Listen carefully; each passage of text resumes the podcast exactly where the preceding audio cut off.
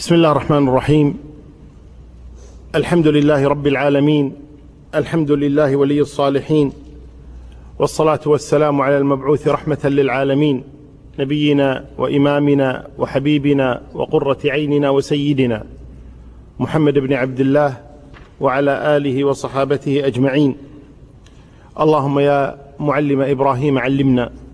اللهم يا مفهم سليمان فهمنا. وزدنا من فضلك يا كريم.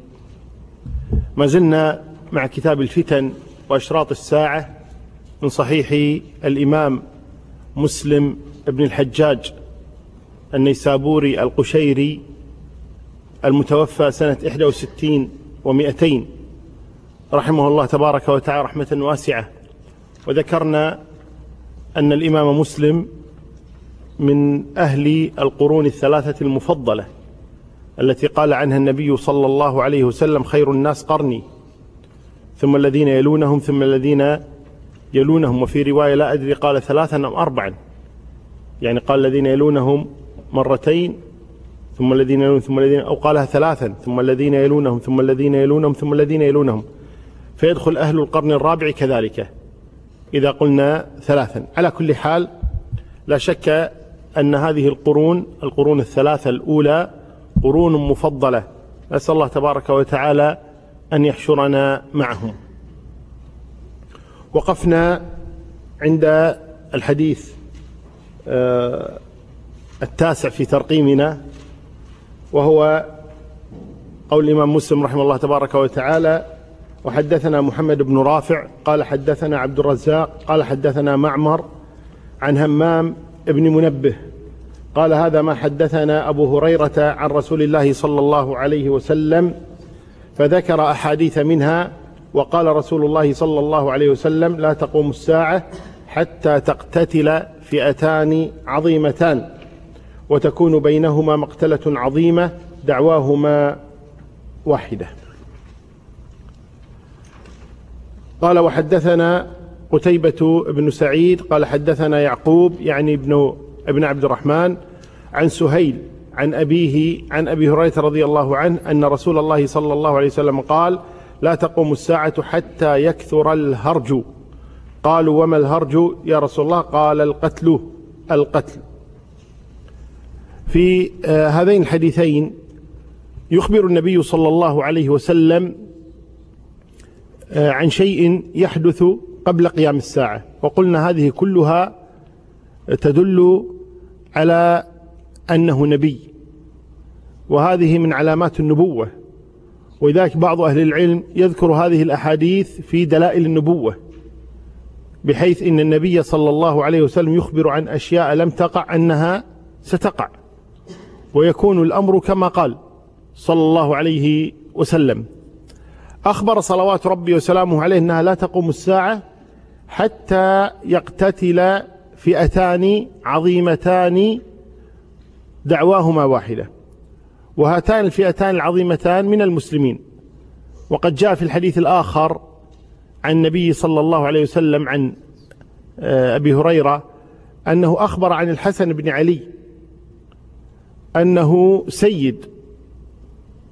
ولعل الله أن يصلح به بين فئتين عظيمتين من المسلمين. وقد ذكر أهل العلم أن المقصود بفعل الحسن هو مرتبط بهذا الحديث وهو أن قول النبي صلى الله عليه وسلم تقوم الساعة حتى تقتتل فئتان عظيمتان قال أهل العلم هو ما وقع في الجمع في صفين بين علي وليس في الجمل وذلك أن معركة الجمل وإن كانت بين المسلمين إلا إنها لم تكن يعني بقوة وكثرة القتلى مقارنة بمعركة صفين وذلك أن معركة الجمل ذكر أن عدد الجيش الذي خرج به طلحة طلحة والزبير ومن تبعهما من أهل البصرة يعني لا يتجاوزون خمسة آلاف.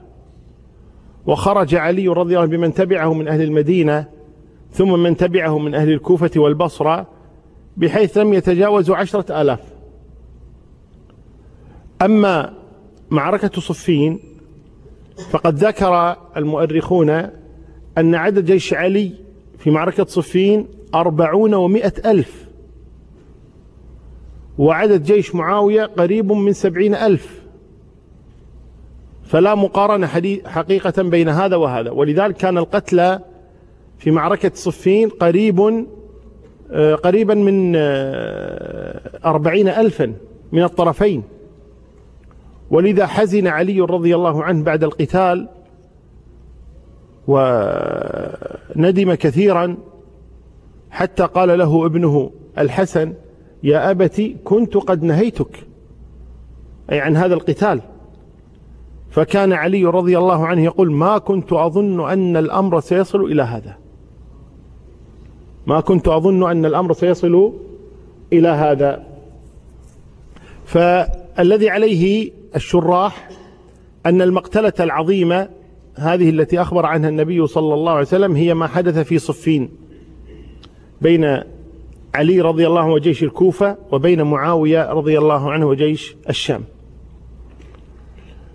وقلنا إنه هدأت الأمور عندما استلم الخلافة الحسن ابن علي. طبعا كان هناك توقف القتال وكان الصلح وكان التحكيم ولكن في عهد الحسن رضي الله صار التنازل واجتمعت كلمة المسلمين وسمي ذلك العام أي عام آه، واحد وأربعين من الهجرة سمي عام الجماعة.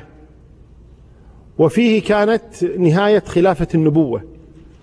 كما قد أخبر النبي صلى الله عليه وسلم بقوله الخلافة بعدي ثلاثون سنة. وفي رواية خلافة النبوة ثلاثون سنة. وهذه الثلاثون سنة فعلا يعني هذا حديث في السنن والمسند يعني كما أخبر النبي صلى الله عليه وسلم. وذلك أن النبي توفي في ربيع الأول سنة إحدى عشرة. والحسن تنازل لمعاوية في ربيع الأول سنة إحدى وأربعين. فيكون يوم تنازل الحسن لمعاوية تمام الثلاثين سنة. فهذه نهاية خلافة النبوة. قال النبي صلى الله عليه وسلم يكون بعد ذلك ملك ورحمة.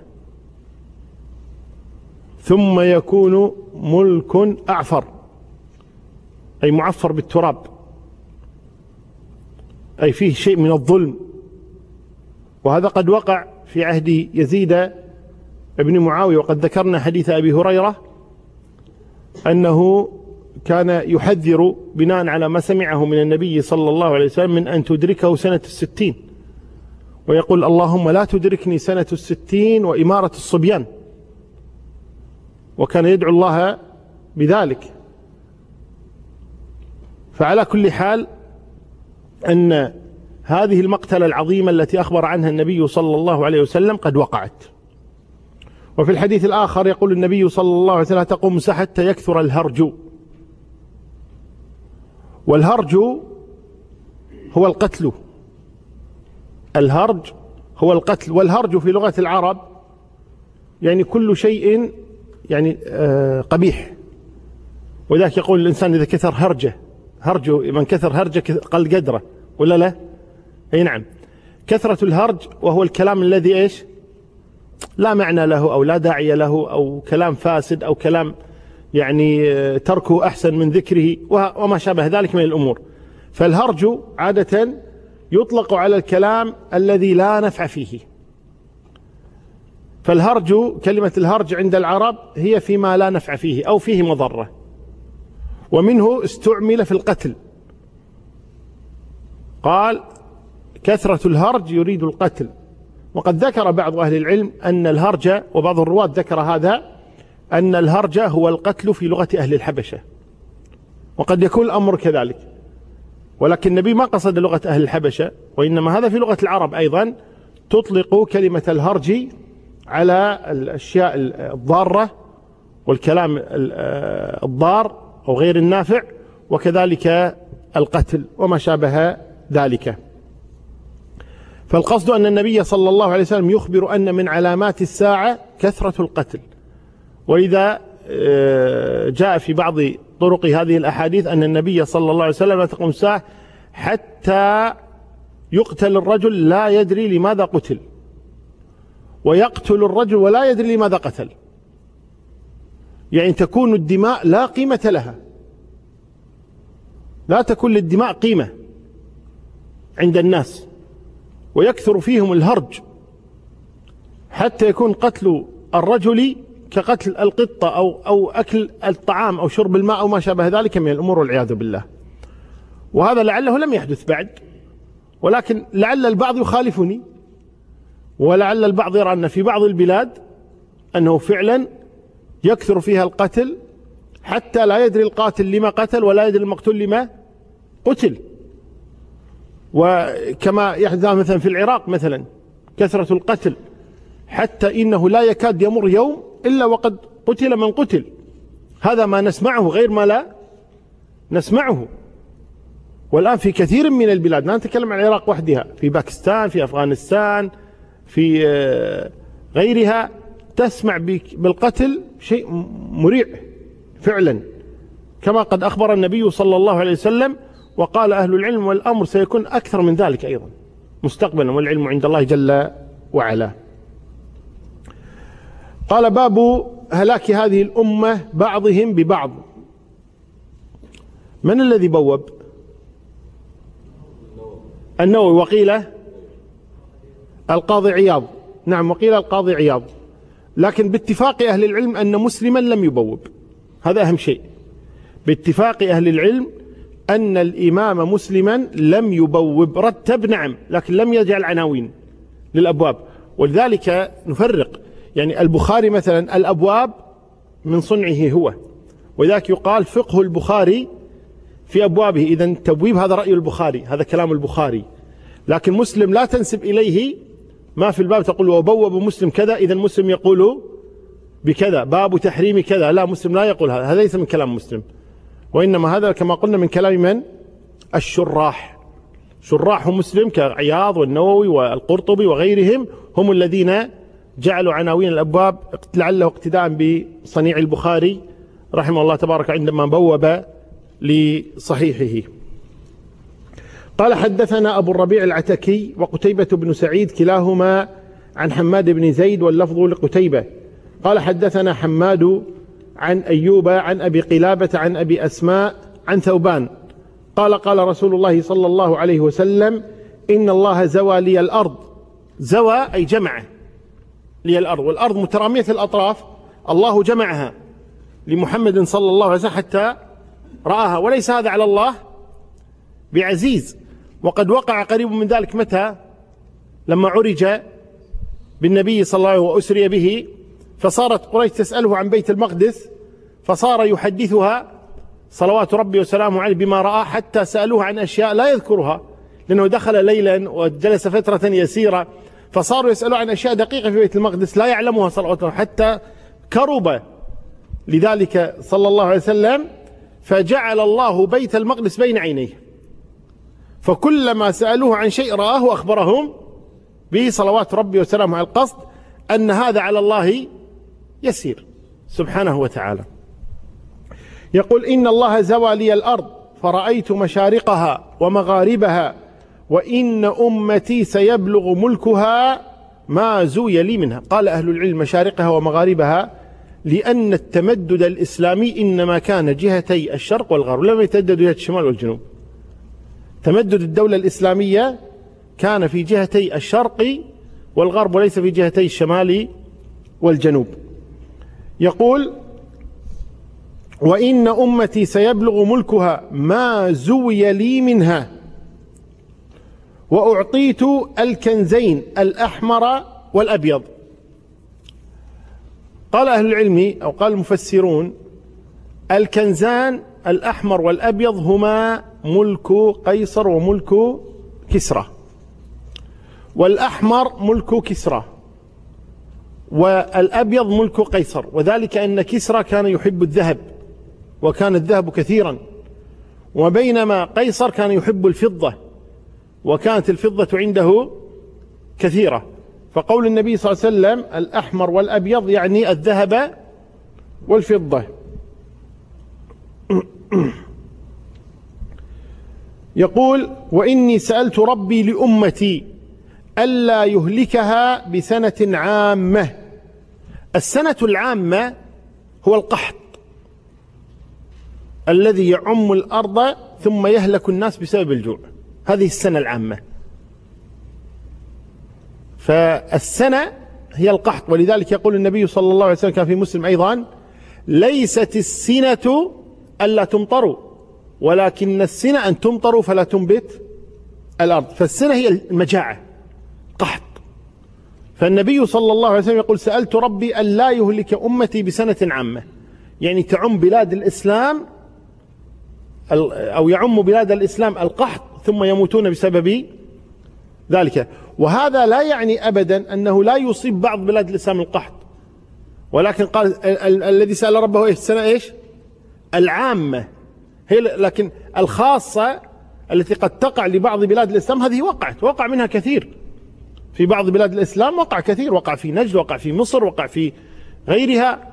يقع قحط ويقع جدب ويقع هلاك الأمة من الجوع. نعم هذا كثير. حتى قالوا عن نجد يعني عندما أصابها يعني القحط والجوع وكذا قالوا نجد ثلاثا يعني قسمت ثلاث أثلاث.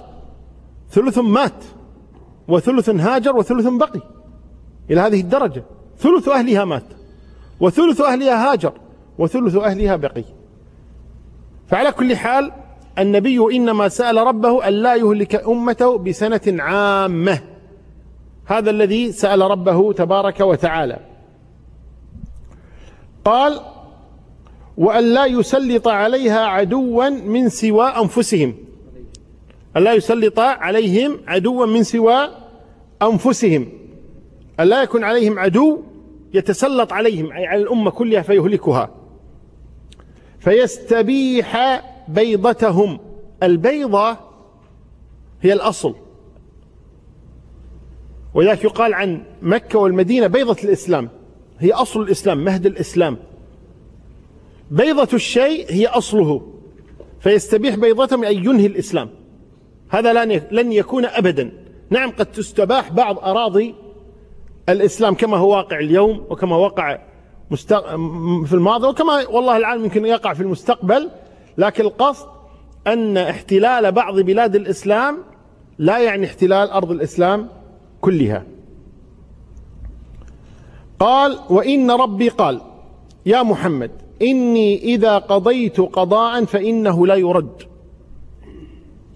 وإني أعطيتك لأمتك.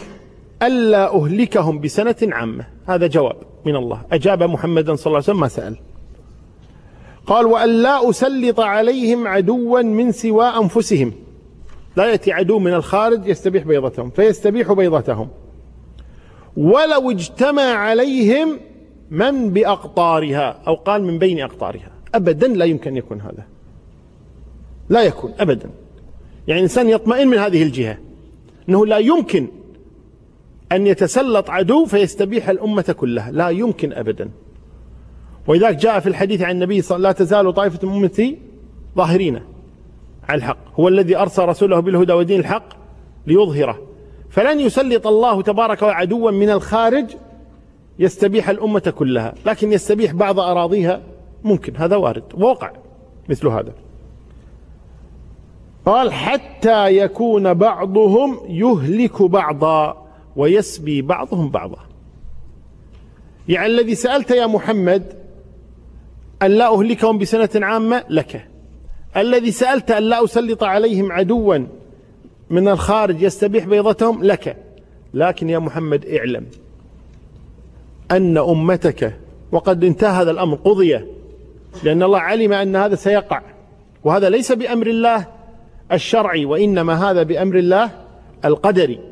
أي ما حكم الله به قدرا سبحانه كتبه سبحانه وتعالى أنه سيهلك بعضهم بعضا. وهذا وإن كان شيئا عظيما إلا إنه أهون. ولذلك جاء في صحيح البخاري من حديث جابر أن النبي صلى الله عليه وسلم عندما نزل عليه قول الله تبارك وتعالى قل هو القادر على أن يبعث عليكم عذابا من فوقكم.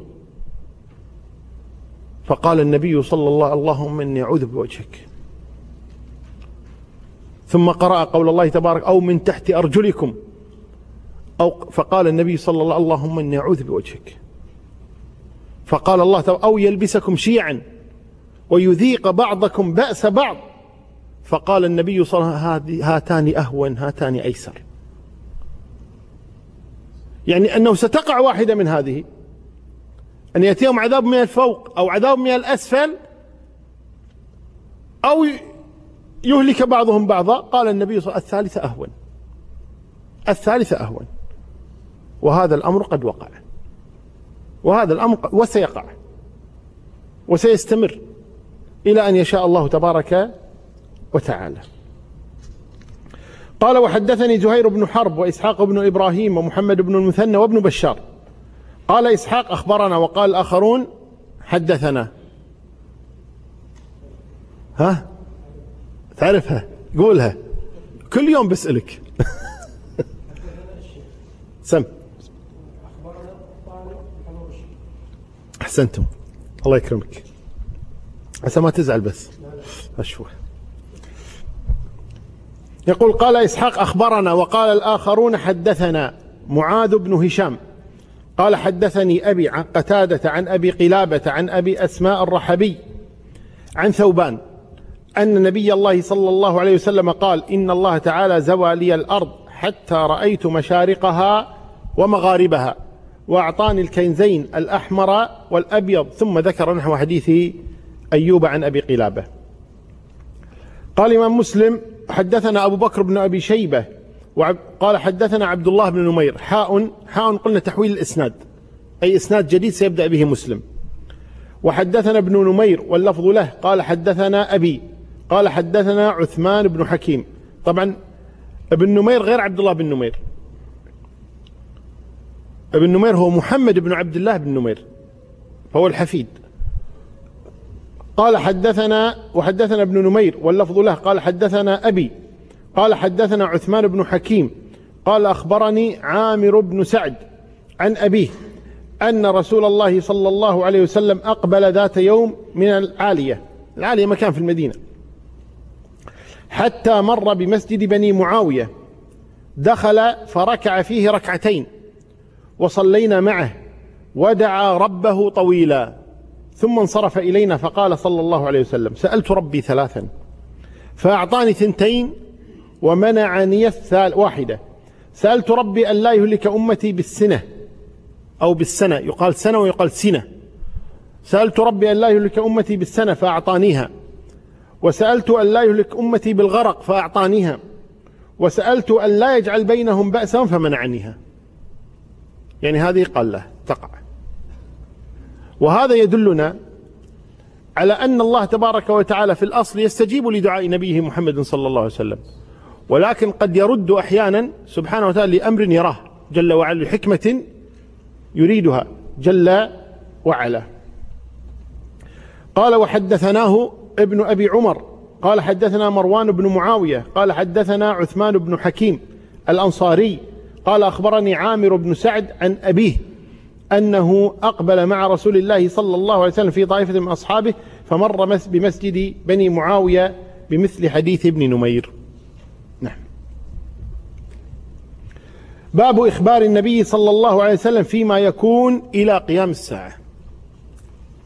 قال إمام مسلم حدثني حرملة بن يحيى التجيبي. قال أخبرنا ابن وهيب.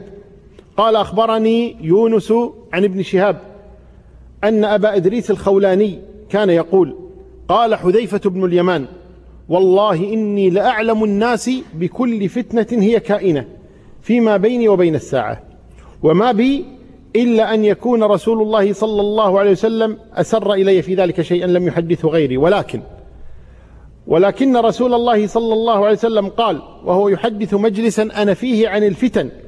فقال صلى الله عليه وسلم وهو يعد الفتن منهن ثلاث.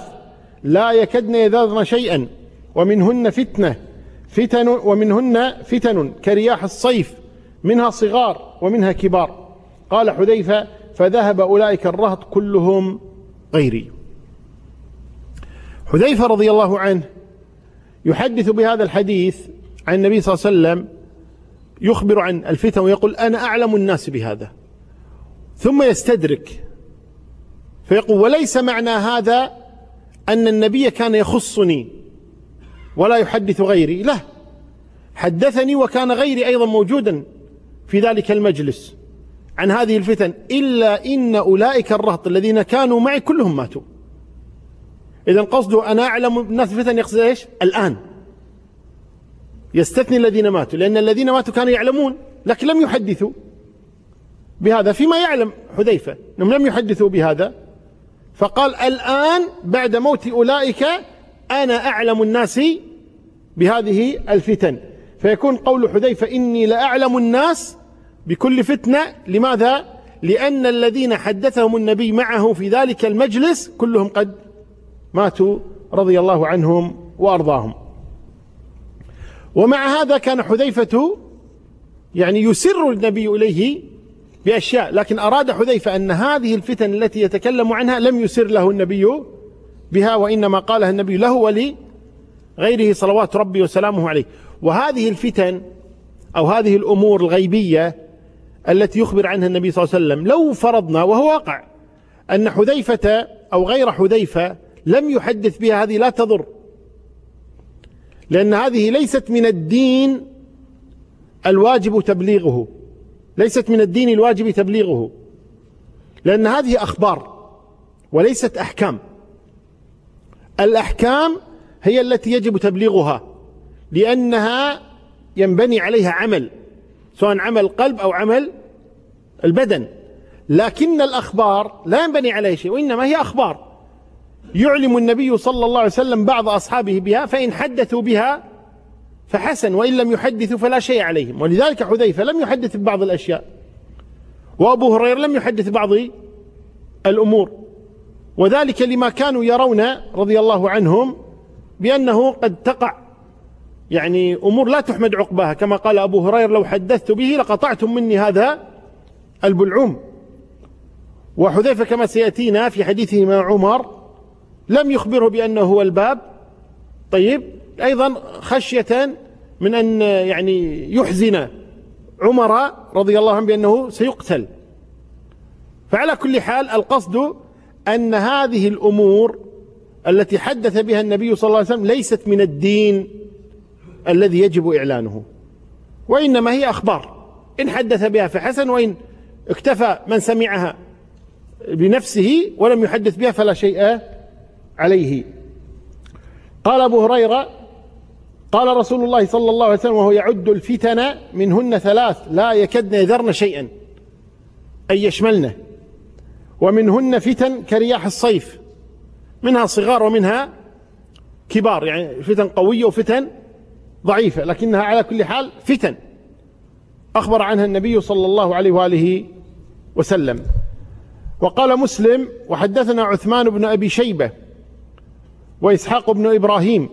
قال عثمان حدثنا إسحاق آه وقال آه قال عثمان حدثنا وقال إسحاق أخبرنا جرير عن الأعمش عن شقيق عن حذيفة قال قام فينا رسول الله مقاما صلى الله عليه وسلم. ما ترك شيئا يكون في مقامه ذلك إلى قيام الساعة إلا حدث به. لكن هذا المقام كان طويلا. قال حفظه من حفظه ونسيه من نسيه. قد علمه أصحاب هؤلاء. يشير إلى معينين. وإنه ليكون منه الشيء قد نسيته فأراه فأذكره. يعني يخبر النبي أخبرنا عن مجموعة أشياء. عشرين مسألة عشرين قضية عشرين أمرا يقع. يقول أتذكر خمسة عشر أمرا خمسة أمور لا أذكرها الآن. فيقع أمامي فيقول هذا الذي أخبر به النبي صلى الله عليه وسلم. يقول يقع فأذكره. يعني لا أذكره لكن إذا وقع ذكرته أنه فعلا أخبر به النبي صلى الله عليه وآله وسلم. كما يذكر الرجل وجه الرجل إذا غاب عنه ثم إذا رآه عرفه. يعني تقول له مثلا تأتي لشخص تقول يسلم عليك خالد. تقول أي خالد؟ خالد الذي سافر معنا إلى العمرة. متى؟ قبل سنتين لما كنا في طريق العمرة والتقينا في السيل ثم كذا. لا لا أذكره. لا يذكره. خلاص انتهى الأمر. ثم إذا رآه يقول آه أنت أنت أنت خالد. الآن عرفتك لما رأيته وكذلك حذيفة. حدثه النبي صلى الله عليه وسلم بعشرين أمرا مثلا. تذكر خمسة عشر خمس أمور لا يذكرها. فإذا حدث الأمر كما أخبر به النبي صلى الله عليه وسلم يقول نعم هكذا حدث به الآن ذكرت. حدث النبي أن هذا الأمر سيقع. صلوات ربي وسلامه عليه. طبعا إخبار النبي صلى الله عليه وسلم ليس المقصود هنا أنه حدث بكل شيء بتفاصيله الدقيقة. ولكن المقصود كما قال أهل العلم أنه حدث عن رؤوس الفتن ورؤسائها. يعني ذكر الفتن الكبار وذكر رؤساء هذه الفتن. يعني الناس الذين يسعون بهذه الفتن. وليس بالضرورة أنه ذكر كل فتنة ولو كانت إيش؟ يعني صغيرة وإنما نبه على كبارها وذلك لضيق الوقت الذي حدث به النبي صلى الله عليه وسلم وكثرة الفتن التي وقعت بعده صلوات ربي وسلامه عليه. قال الإمام مسلم وحدثناه أبو بكر بن أبي شيبة قال حدثنا وكيع عن سفيان عن الأعمش بهذا الإسناد إلى قوله ونسيه من نسيه ولم يذكر ما بعده. قال وحدثنا محمد بن بشار قال حدثنا محمد بن جعفر قال حدثنا شعبة. وحد حاء وحدثني أبو بكر بن نافع قال حدثنا غندر قال حدثنا شعبة عن عدي بن ثابت عن عبد الله بن يزيد عن حذيفة أنه قال أخبرني رسول الله صلى الله عليه وسلم بما هو كائن إلى أن تقوم الساعة. فما منه شيء إلا قد سألته إلا إني لم أسأله ما يخ ما يخرج أهل المدينة من المدينة. طبعا كذلك هنا إلى أن تقوم الساعة أيضا ذكر الحوادث إيش؟ حوادث الكبار مما سيقع. طبعا النبي لا يعلم الغيب صلى الله عليه وسلم والغيب كما قال أهل العلم غيبان. غيب نسبي وغيب مطلق. الغيب المطلق لا يعلمه إلا الله سبحانه وتعالى كما قال سبحانه وتعالى قل لا يعلم من في السماوات والأرض الغيبة إلا الله. هذا الغيب المطلق.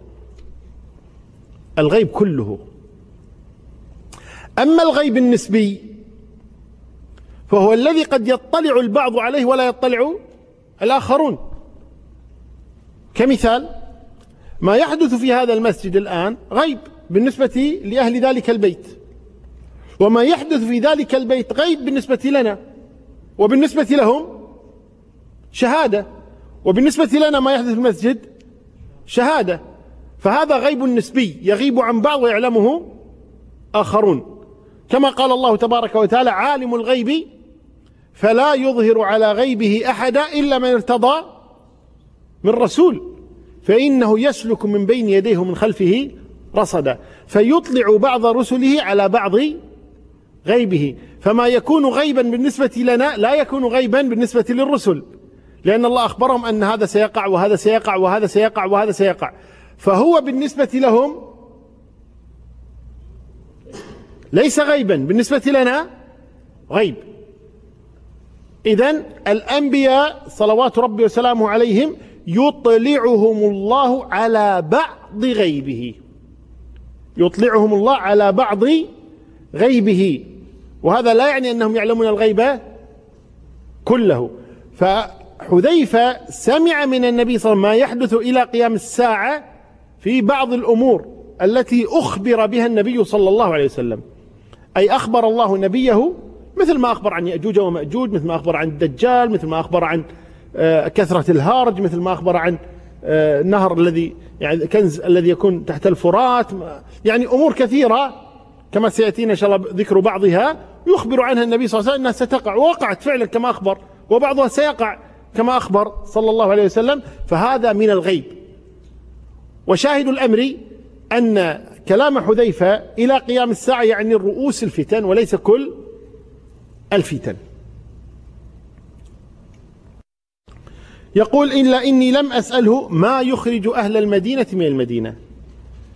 أي إن أهل المدينة أخبر النبي أنهم سيخرجون منها. فيقول حذيفة لم أسأله ما الذي يخرجهم. قال وحدثنا محمد بن المثنى قال حدثني وهب بن جرير قال أخبرنا شعبة بهذا الإسناد نحوه. ما الفرق بين نحوه ومثله؟ قلنا. بين نحوه أحيانا يقول نحوه الإمام مسلم أحيانا يقول مثله. ما الفرق؟ مثله يعني إيش؟ قريب تماما. نحوه حوله حوله يعني قريب منه. لكن مثله أقرب أقرب نعم. وأحيانا يقول بلفظه. أحيانا يقول إيش؟ هذا يعني مئة بالمئة. إذا خلنا خلنا خليها نسبة مئوية بلفظه يعني إيش؟ مئة بالمئة. بمثله؟ خمسة وثمانين فما فوق ها؟ بنحوه؟ من خمسين إلى على كل حال هذه ليست دقيقة طبعا. لكن القصد أن أن بلفظه تمام. بنحوه حوله بمثله حوله. بنحوه ها قريب منه. نعم. قال وحدثني يعقوب بن إبراهيم الدورقي وحجاج بن الشاعر جميعا عن أبي عاصم. قال حجاج حدثنا أبو عاصم. قال أخبرنا عزرة بن ثابت. قال أخبرنا علباء ابن أحمر. قال حدثني أبو زيد يعني عمرو بن أخطب. قال شوف الآن يبين لك يعني المدة التي جلسها النبي يحدث صلى الله عليه وسلم. صلى بنا رسول الله صلى الله عليه وسلم الفجر. وصعد المنبر فخطبنا حتى حضرت الظهر. فنزل فصلى ثم صعد فخطبنا حتى حضرت العصر. ثم نزل فصلى ثم صعد صعد المنبر فخطبنا حتى غربت الشمس. فأخبرنا بما كان وبما هو كان فيعلمنا أحفظنا. هذه حالة خاصة استثنائية.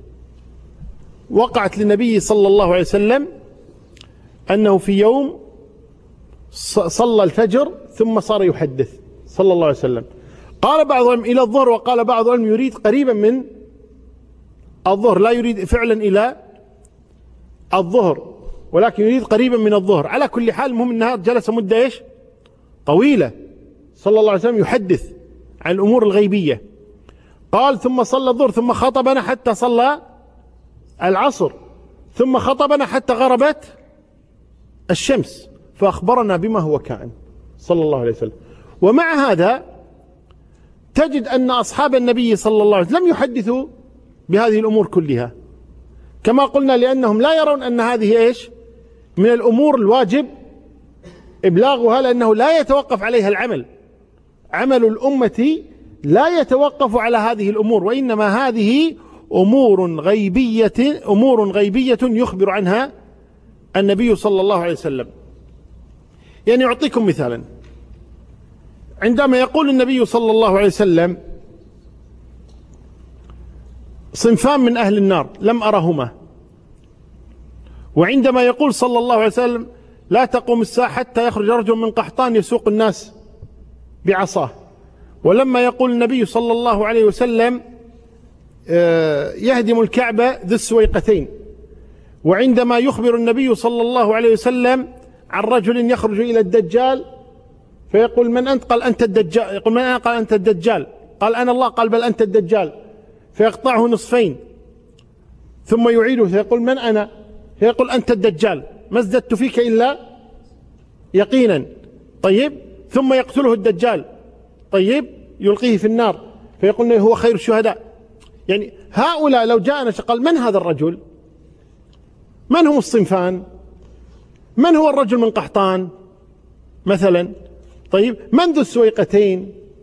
نقول هذه الأمور يعني لا منفعة كبيرة من معرفتها لأن النبي صلى الله عليه وسلم إنما أخبرنا بهذه الأمور حتى يخبر يبين لنا ماذا نصنع تجاهها. وهذا موجود في كتاب الله تبارك وتعالى. عندما يقول الله تبارك وتعالى سيقولون ثلاثة رابعهم كلبهم ويقولون خمسة سادسهم كلبهم رجما بالغيب ويقولون سبعة وثامنهم كلبهم. قل ربي يعلم بعدتهم. ما يهم ما يهم كم عددهم. طيب لأن الأمر غير مهم. المهم العبرة التي نأخذها. وعندما يقول الله تبارك وتعالى آدم لا تأكل من هذه الشجرة.